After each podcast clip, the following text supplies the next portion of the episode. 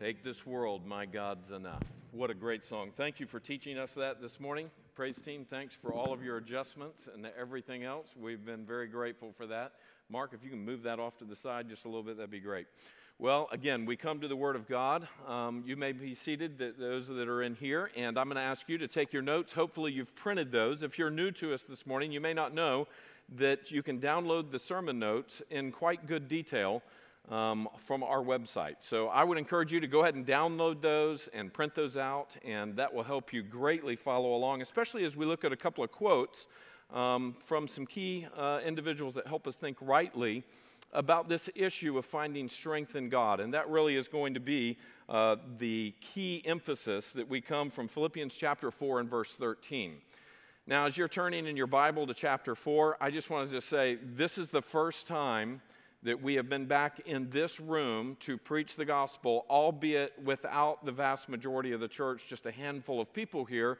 Um, but this is the first time in the history of this church that this room went any even a consecutive Sunday without a worship service being in this room. Do you know that it has been five months since we preached and sang and studied in this room? These have truly been disturbing days.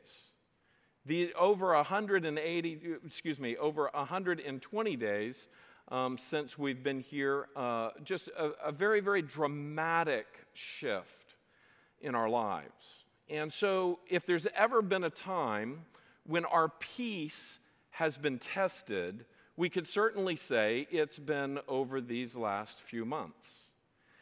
This has not been experienced in the lifetime of 99.9% of the people on the planet um, since the last uh, 1918 pandemic. And not only this issue, but also the other issues of our society and our world, uh, wide ranging and some very intense. I believe as God's people, we have this glorious opportunity to look deeply at what God says about how to have true contentment in true peace. Just a few weeks ago, we looked at those beautiful passages from this chapter in chapter 4 and verse 4, where it says, Don't be anxious for anything, but in everything, by prayer and supplication, let your requests be made known to God. That the Christian, whether like Paul, he's in prison, or like the Philippian church, they're under persecution as well and going through financial difficulty, as going through a societal problem in the city of Philippi, no matter the circumstance, Paul is saying, you don't have to be anxious. Because of Christ, whatever the circumstance you find yourself, you can seek and seek his peace and his joy. Well, we've been looking at this issue of being truly content. If you have your notes, notice with me there the keys to being truly content. This is part two as we look at five keys. And this morning, we're just going to look at one key. We've already looked at key one and two. We're going to look at key three. Next Sunday, we'll look at key four and five. But notice on your outline here, the passage of Scripture is Philippians chapter, chapter four. And we're going to really uh, just focus on verse 13, though we've included verse 10, 11, and 12 from last week. So, uh, just as a review, look at verse 10. He says, I rejoiced in the Lord greatly that now at length you have revived your concern for me. You were indeed concerned for me, but you had no opportunity. Verse 11, but not, not that I am seek, speaking of being in need, for I have learned, whatever situation I am, I am to be content. Verse 12, I know how to be brought low, and I know how to abound. In any and every circumstance, I have learned the what?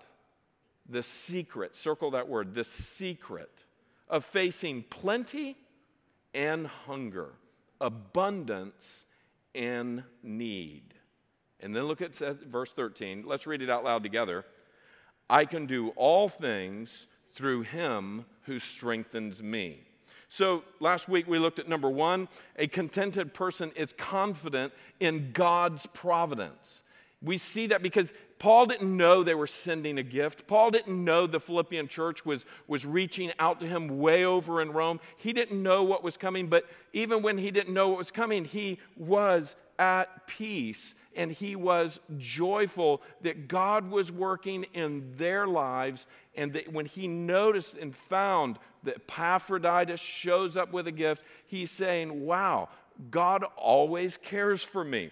And that is one of the great things. If you want to be content in this world, you need to understand that God is providentially working in our lives and He provides for us. And we need to be confident in that. Number two, a contented person is satisfied with little.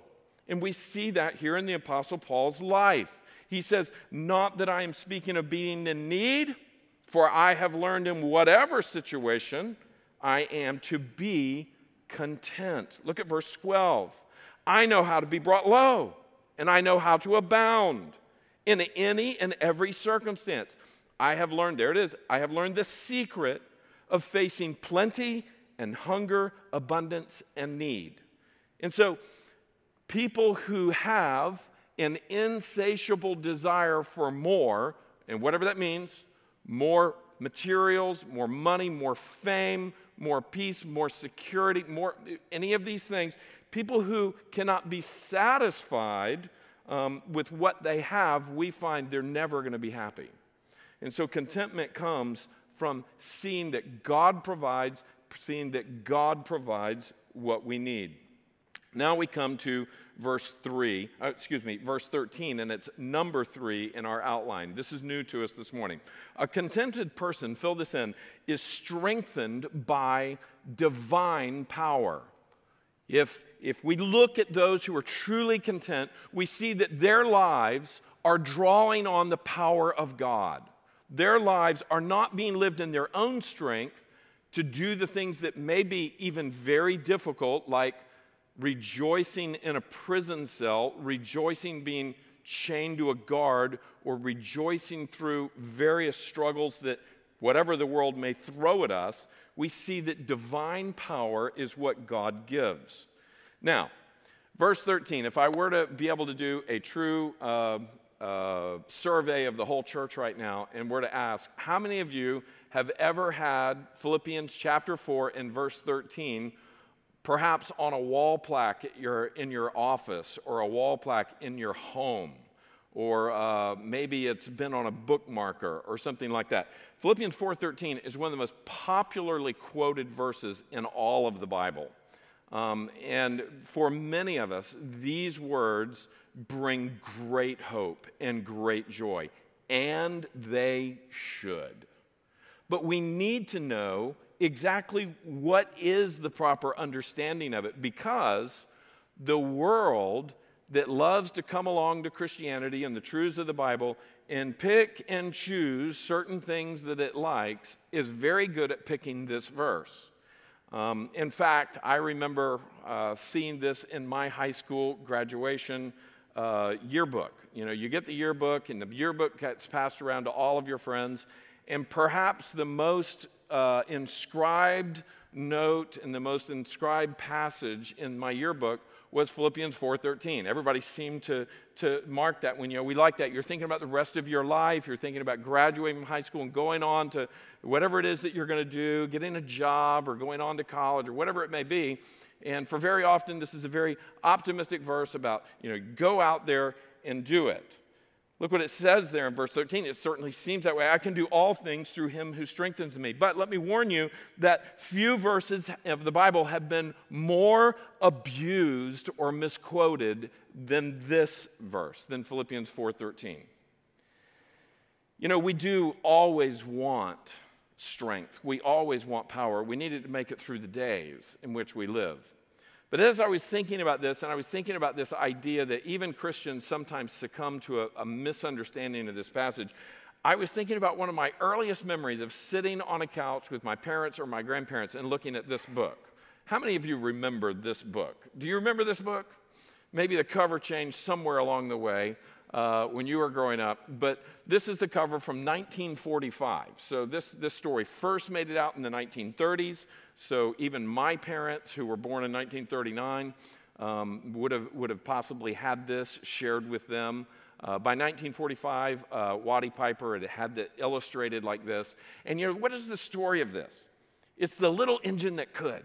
You know, and do you remember what he's doing, what he's saying as he's going up the hill? What, what is he saying? I, exactly. I think I can. I think I can. I think I can. I think I can.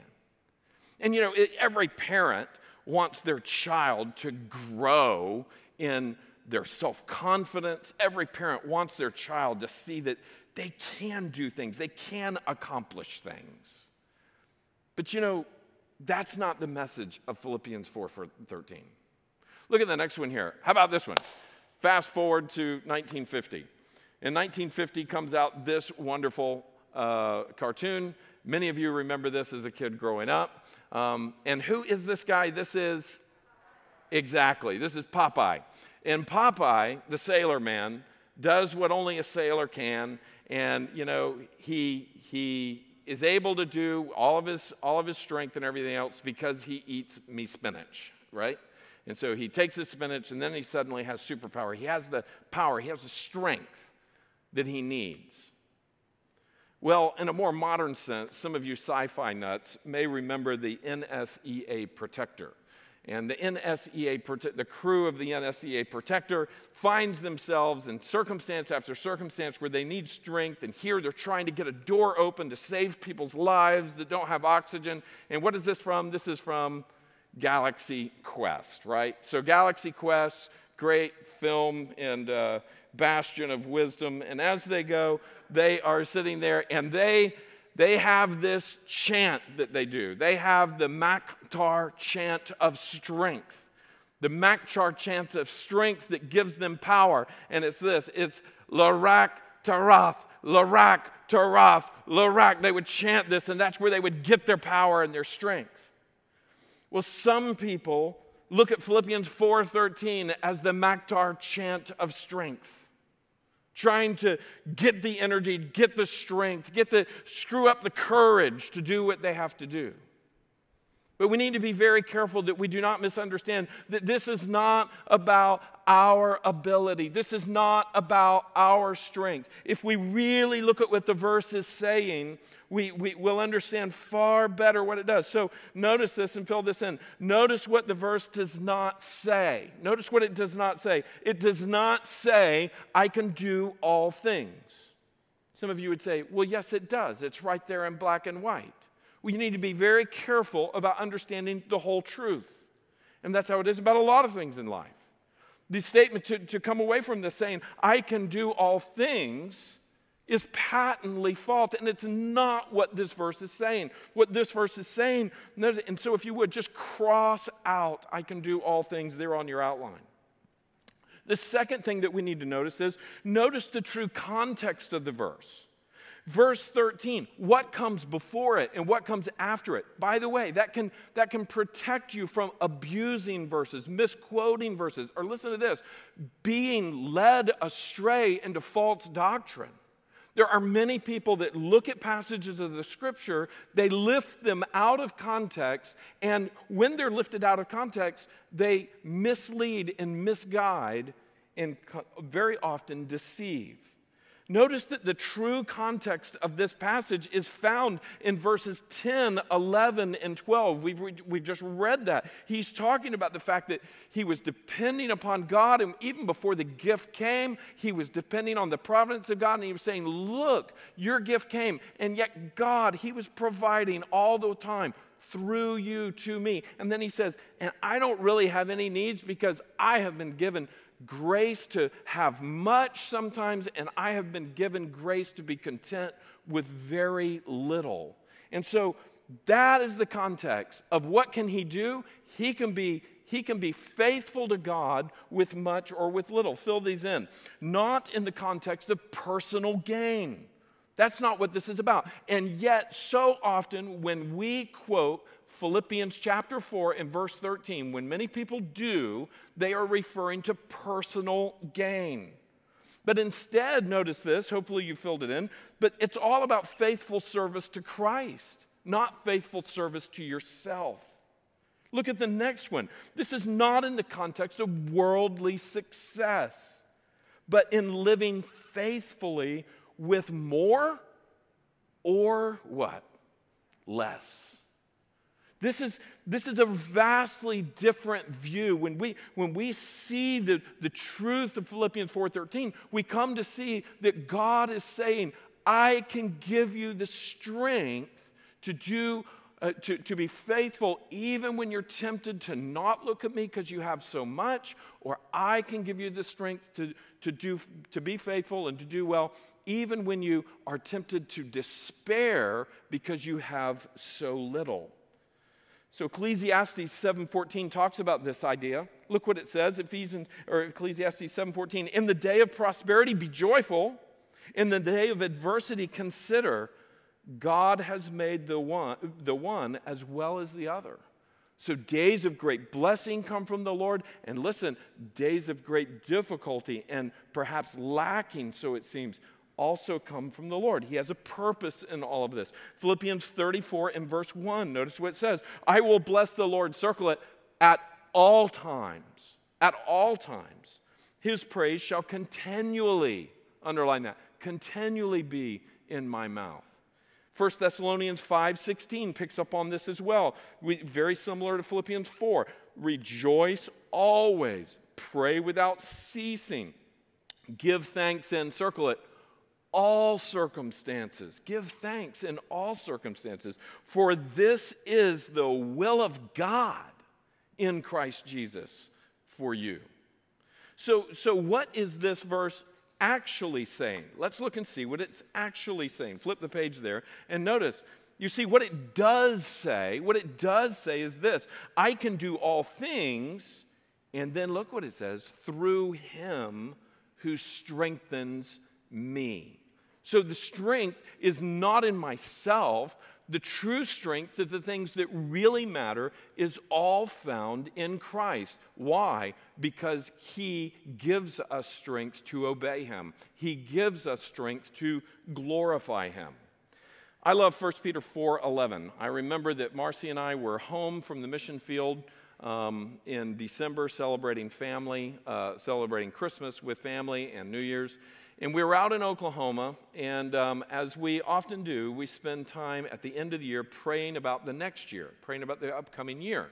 And um, obviously, not all of us were praying enough about this year, um, so we probably need to go back to that. No, I'm just kidding. But, um, you know, 220 has needed a lot more prayer. I think that somebody said to me this week, why did we say Happy New Year, uh, you know, a few months ago? Um, it, it, was a great desire. But on that on that New Year's Eve, um, Marcy and I were praying, and we were praying that God would give us a verse for the coming year. And for, 1 Peter chapter 4 and verse 11 was the verse that he gave. We, we had no idea that we were going to come into such difficulty on the mission field that year. Um, but indeed, God had just provided for this, and he, had, and he had given the strength. Look what it says great verse. Whoever speaks is to do so as one who is speaking the what? The utterances of God. You could write above that the oracles of God or the very words of God. So the idea is, is that whoever's preaching, whoever's teaching, whoever is discipling and they're instructing, make sure that your words are God's words. Make sure that you're not making this stuff up. Make sure that you're sticking with God's truth, not human wisdom not human perspective. So whoever speaks is to, is to do so as one who is speaking the utterances of God. And then look at the next one. Whoever serves is to do so as one who is serving, I love this, by the strength which God supplies.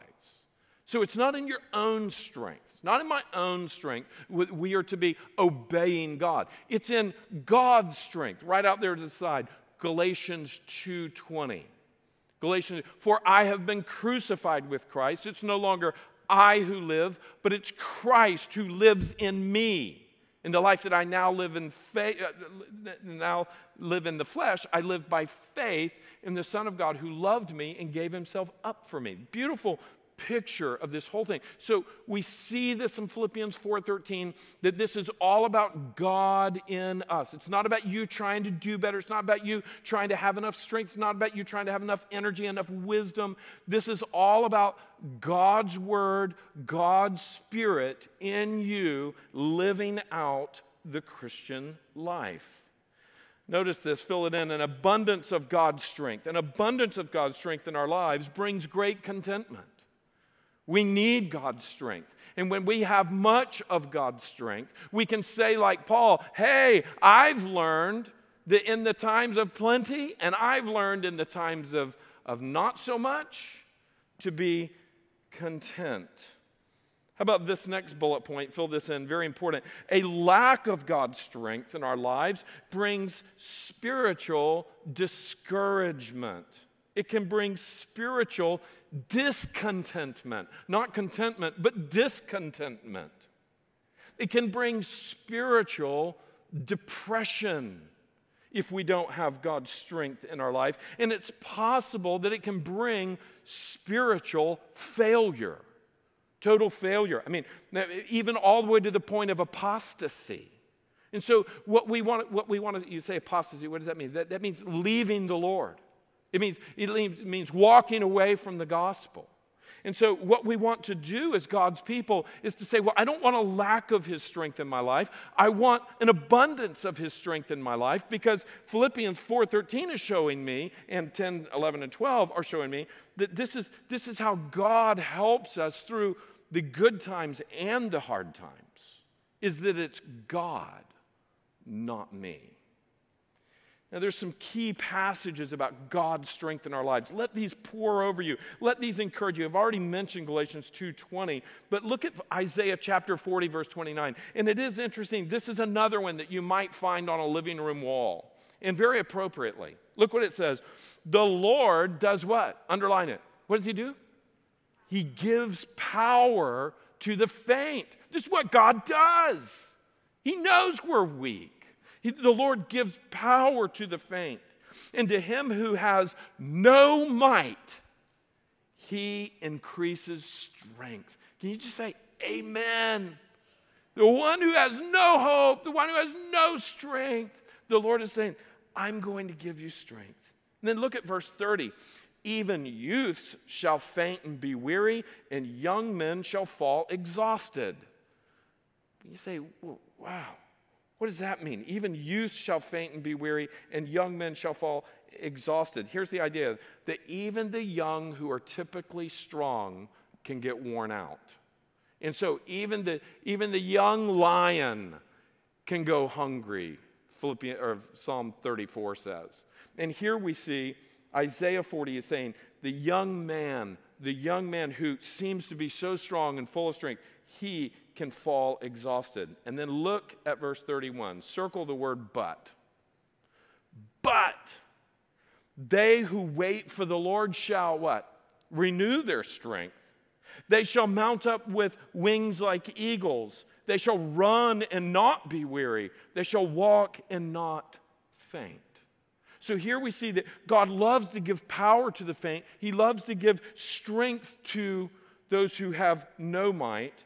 Even the young, he can come, and far better than being young, he can be the power for our strength. Look at 2 Corinthians chapter 12, verse 7 through, through 10. This is a great example in the, Paul, in the Apostle Paul's life. Beautiful picture. Look what he says in verse 7. So, to keep me from becoming conceited because of the surpassing greatness of the revelation. So, he's, he's preaching a lot, he's teaching a lot, and I mean, God is really using him and so, in order to keep him from being too prideful, you see, this was God protecting him from himself.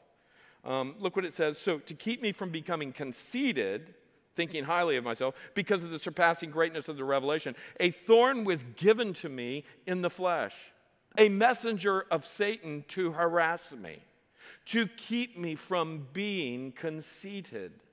Three times I pleaded with the Lord about this, that it should leave me. Verse 9.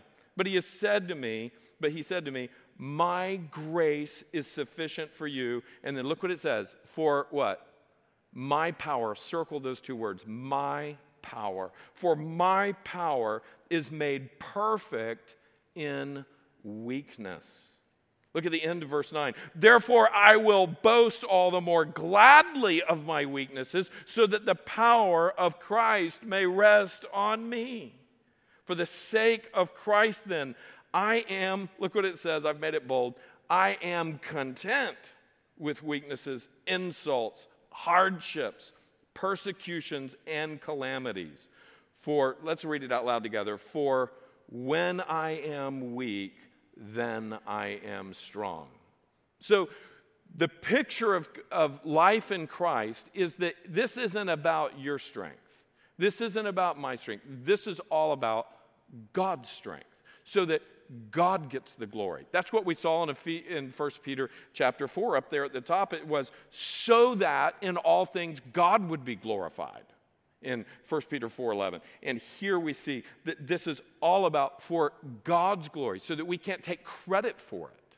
But it's by faith that he blesses this. So look at the last one here, Ephesians chapter 3 verse 14 through 16 and verse 20. Another great picture of us understanding how this strength thing works with God. Look at verse 14. For this reason I bow my knees before the Father from whom every family in heaven and on earth is named, that according to the riches of his glory, he may grant you, look what it says, to be strengthened with power through his spirit in your inner being. You see, he's, he, he's just continuing to lay out here that God is the source of our strength in our inner being, in our inward self. Look at verse 20. Now, to him, who is able to do far more abundantly than all that we ask or think, according to the power at work within us. Now, is his power at work within you? Or do you just have your power? Are you seeking to live your life? Are you seeking to do all of the things of life in your own strength? Or are you learning to depend upon His strength? This is a key issue for us. This, this is an issue that, that defines the difference between a very weak Christian and a very mature and powerful Christian. That if you want to live the Christian life faithfully, if you want God to control your actions, your thoughts, the inclinations of your heart, if you want to tame your tongue, oh, that's a tough one, right? Tame your tongue.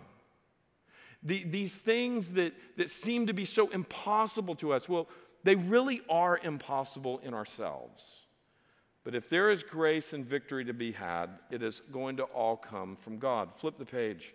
I want you to see some key quotes here. We, we want to see how God's strength can come to our lives how you can actually experience the strength in your circumstance, in your life, dealing with the troubles and the, the struggles that you have. And maybe one of the greatest troubles that you have is that you have been blessed with much in this life. You say, well, wait a minute, that doesn't sound like too much of a struggle. I'd, I'd like to struggle with that. Well, uh, not necessarily. Jesus said it's easier for a camel to go through the eye of a needle than for a wealthy person to make it into heaven.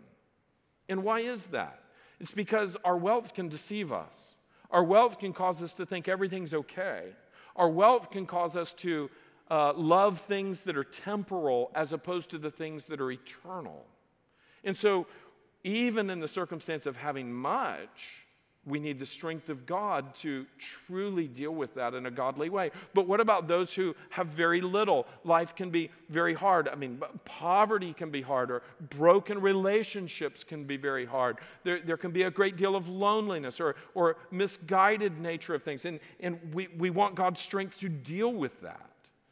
Whether it be either one, contentment, fill this in, contentment belongs to those who confidently trust in God's power not their own.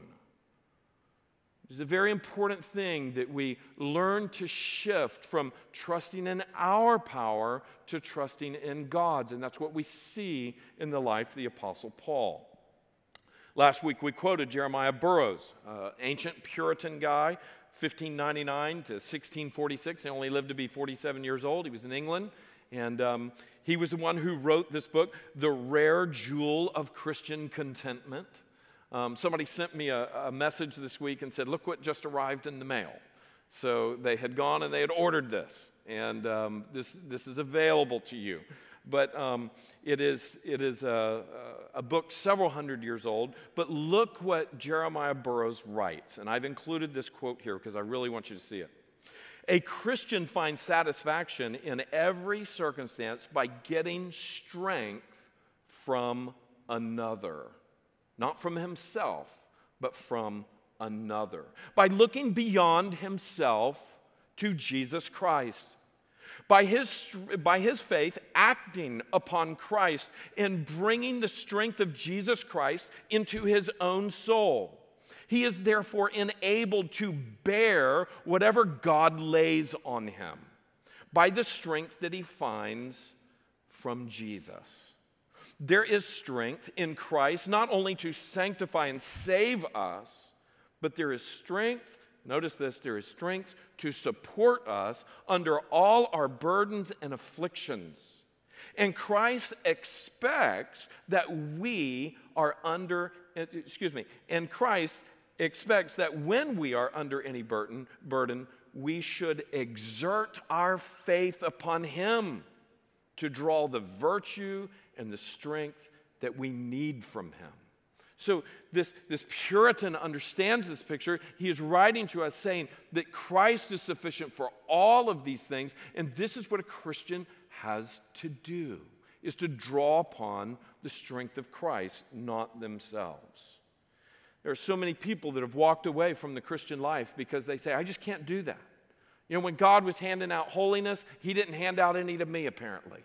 I, I, just can't seem to get it together. You know, my brother my sister can, others can. And quite honestly, I felt that way. My older brother was really walking with the Lord, had gone off to college. My older sister was really walking with the Lord. And I remember being on the phone one night from Florida State talking to my sister, I mean, I was, I was seeking to walk with the Lord. I, I really had made that decision when I was in South Broward High School in the midst of my senior year, got to Florida State really wanting to walk with the Lord.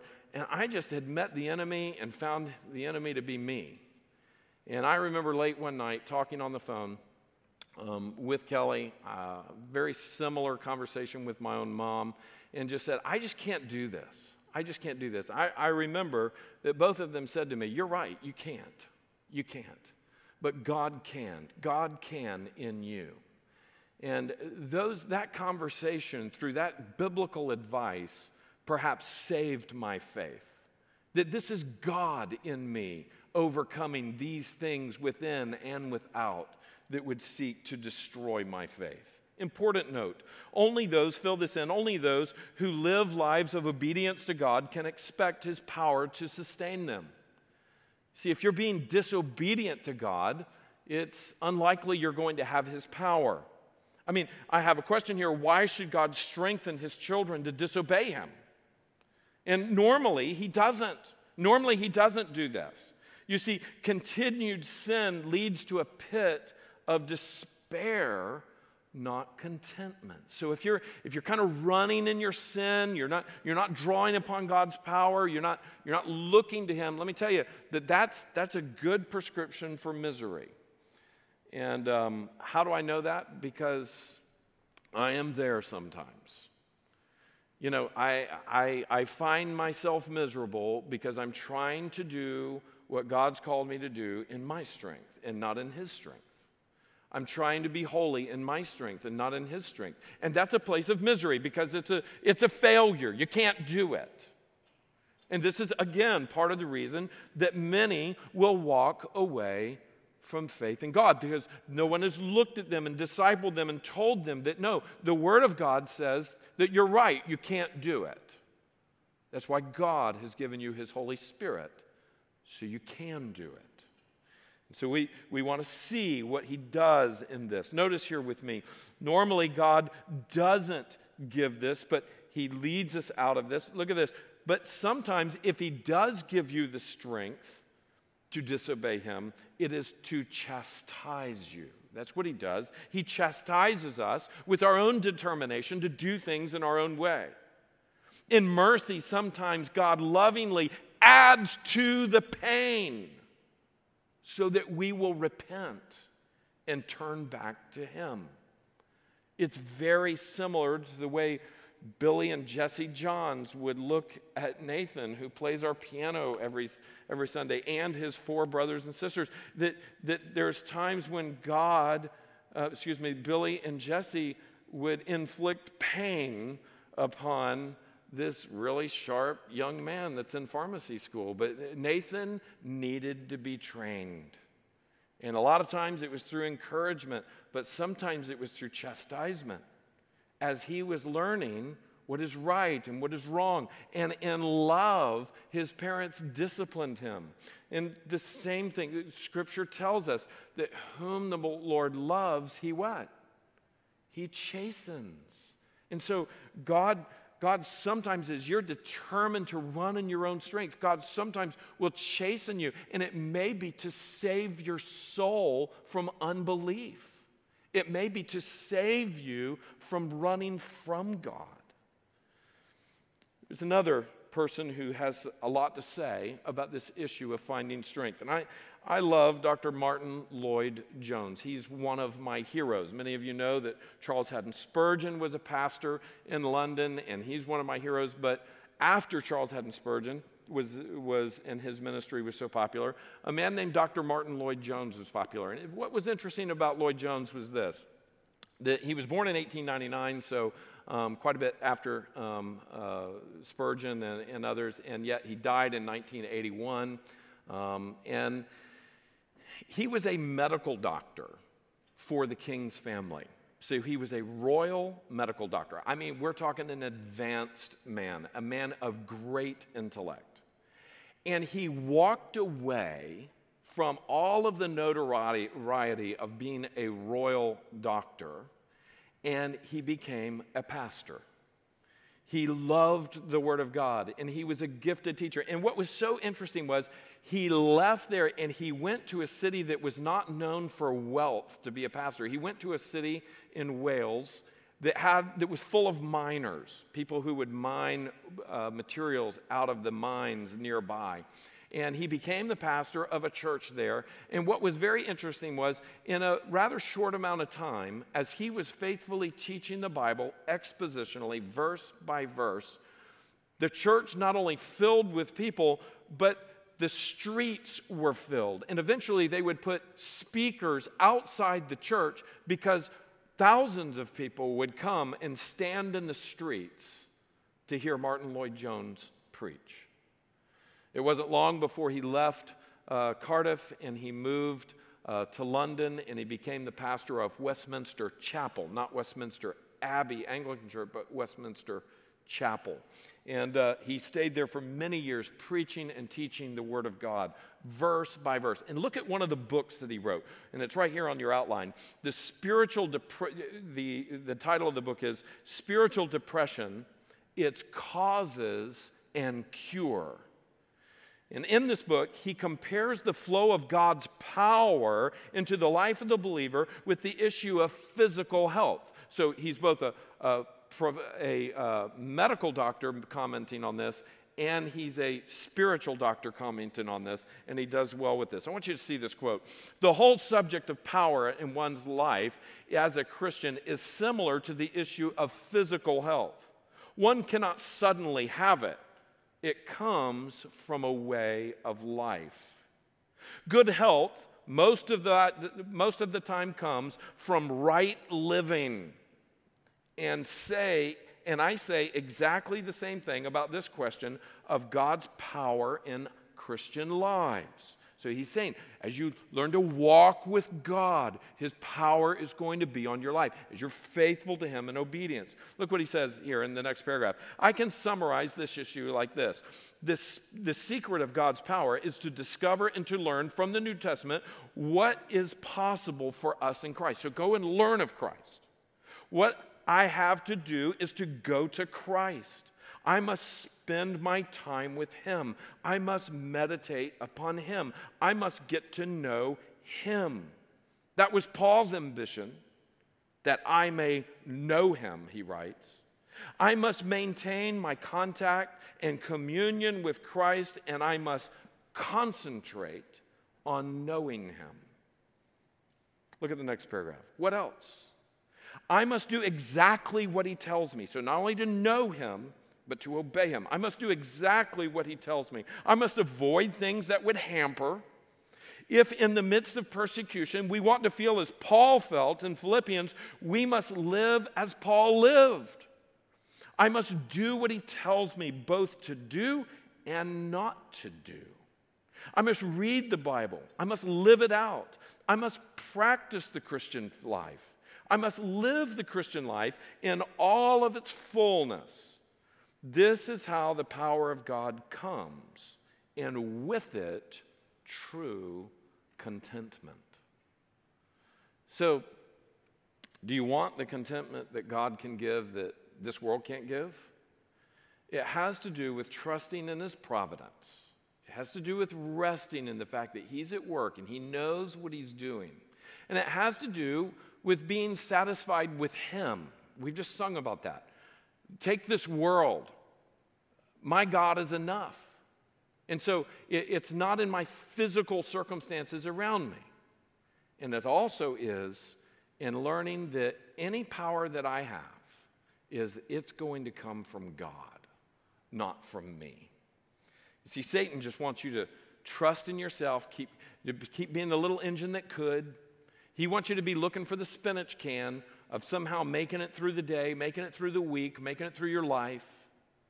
He wants you to chant something that's, you know, by Grabthar's hammer, you know, we're, we're going to do it by main strength. And I mean, it's going to be all about you. And Jesus is saying something fundamentally different.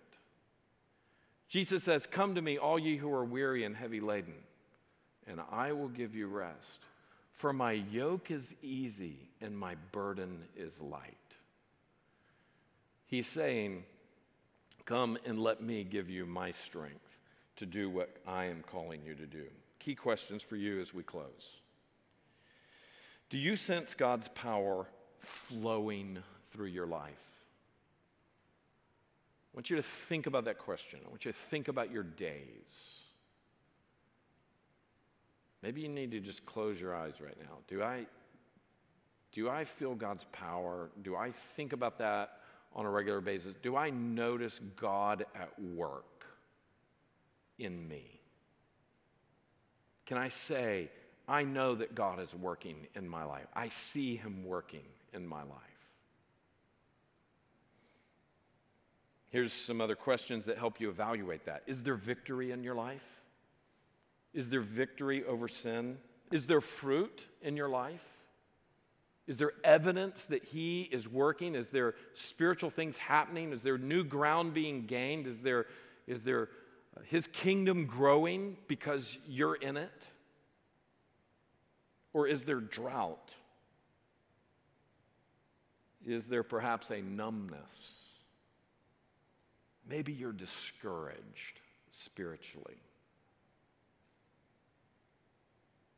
You see, the question of is God's power flowing for your life, it can be encouraging. You see, if you would say, No, I, I do see him working in my life. I do see him affecting his kingdom in me. And, and I recognize it's him and not me. Some, some people who are listening to this message would say, Praise God, he is so good. He is so gracious. I'm such a worm, and he's so powerful. He's changing me, he's working in me. And I, and I see that day in and day out. See, you, you can ask the next question. If so how does that recognition encourage you that his power is working through you? I, I, think that that can be very encouraging when you stop and look and say that's god that's god that's god.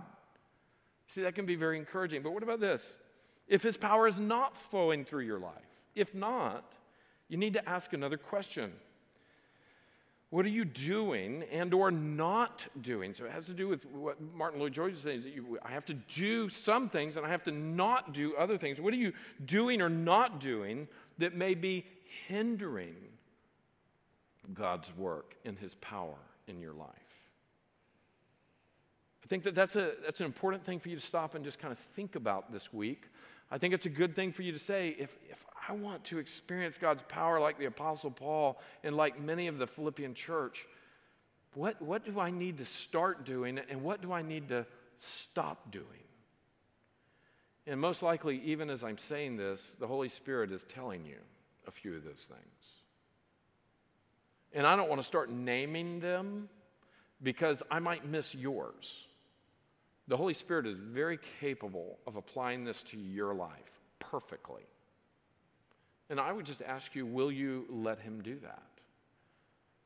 God wants you to have His power, and He wants you to find the contentment of His power in your life. But I believe that the great question is will you be still and know that He is God and worship Him in spirit and in truth and obey Him? You see, here's the question for you What do you need to do in light of this message? What is it that you need to do? I'd like for us to take just a minute and pray about that. And I hope that you will take a lot more than just a minute and pray about that this week. I hope that you will ask God, what are you doing through this study of Philippians in me? The world is on fire around me. People are very discontent. People are filled with fear. My heart sometimes embraces that, either in frustration or in pain or in fear. Lord, I want your power bringing your peace, and I want your power bringing your joy in me. That's a very valid thing for you to seek this week. Let's pray right now. Father, I pray that this morning that you would allow this word to radically upend our lives. I pray that you'd turn us over with this. Lord, I pray that my friends who have heard this word this morning would, would really consider what do they need to do in their marriage? What do they need to do in their, their habits? What do they need to do in their parenting? What do they need to do in looking to you and allowing you to be the power and not themselves? Lord, this is all about you, and you won't let it be about anything else for your children. And so, Lord, I pray that we would get the message. I pray that we would hear the message. I pray that we would apply the message of saying, Lord, may we learn to live in you. Lord, I, I am so grateful that you promise that, Lord, when we find sin in our life, Lord, that we run to you, confess it, and forsake it. We leave it behind by your power and your strength, Lord, your grace. And we apply, Lord, the promises that you have made so that we can live a holy life. Lord, I pray that you would help us to do that this morning. I pray that you would help us to really look to you. And Lord, I pray that we would learn to trust in you in ways that we never have before. And I pray that the evidence would be that our hearts are clear. And that, Lord, while the world may be on fire, Lord, our heart is fired with love for you and confidence in you. So, Lord, help us to be the people that you've called us to be in the midst of this earthly time. In Jesus' name, amen. We're going to sing this great song again. I want to encourage you, those that are here, stand and just sing this. Let these words pour over you. And if you're at home this morning, you've already heard it once, and I want to encourage you to just sing and let this be a prayer. Let this be a prayer to God of devotion to Him, of commitment to Him, of, of receiving Him in the midst of this time.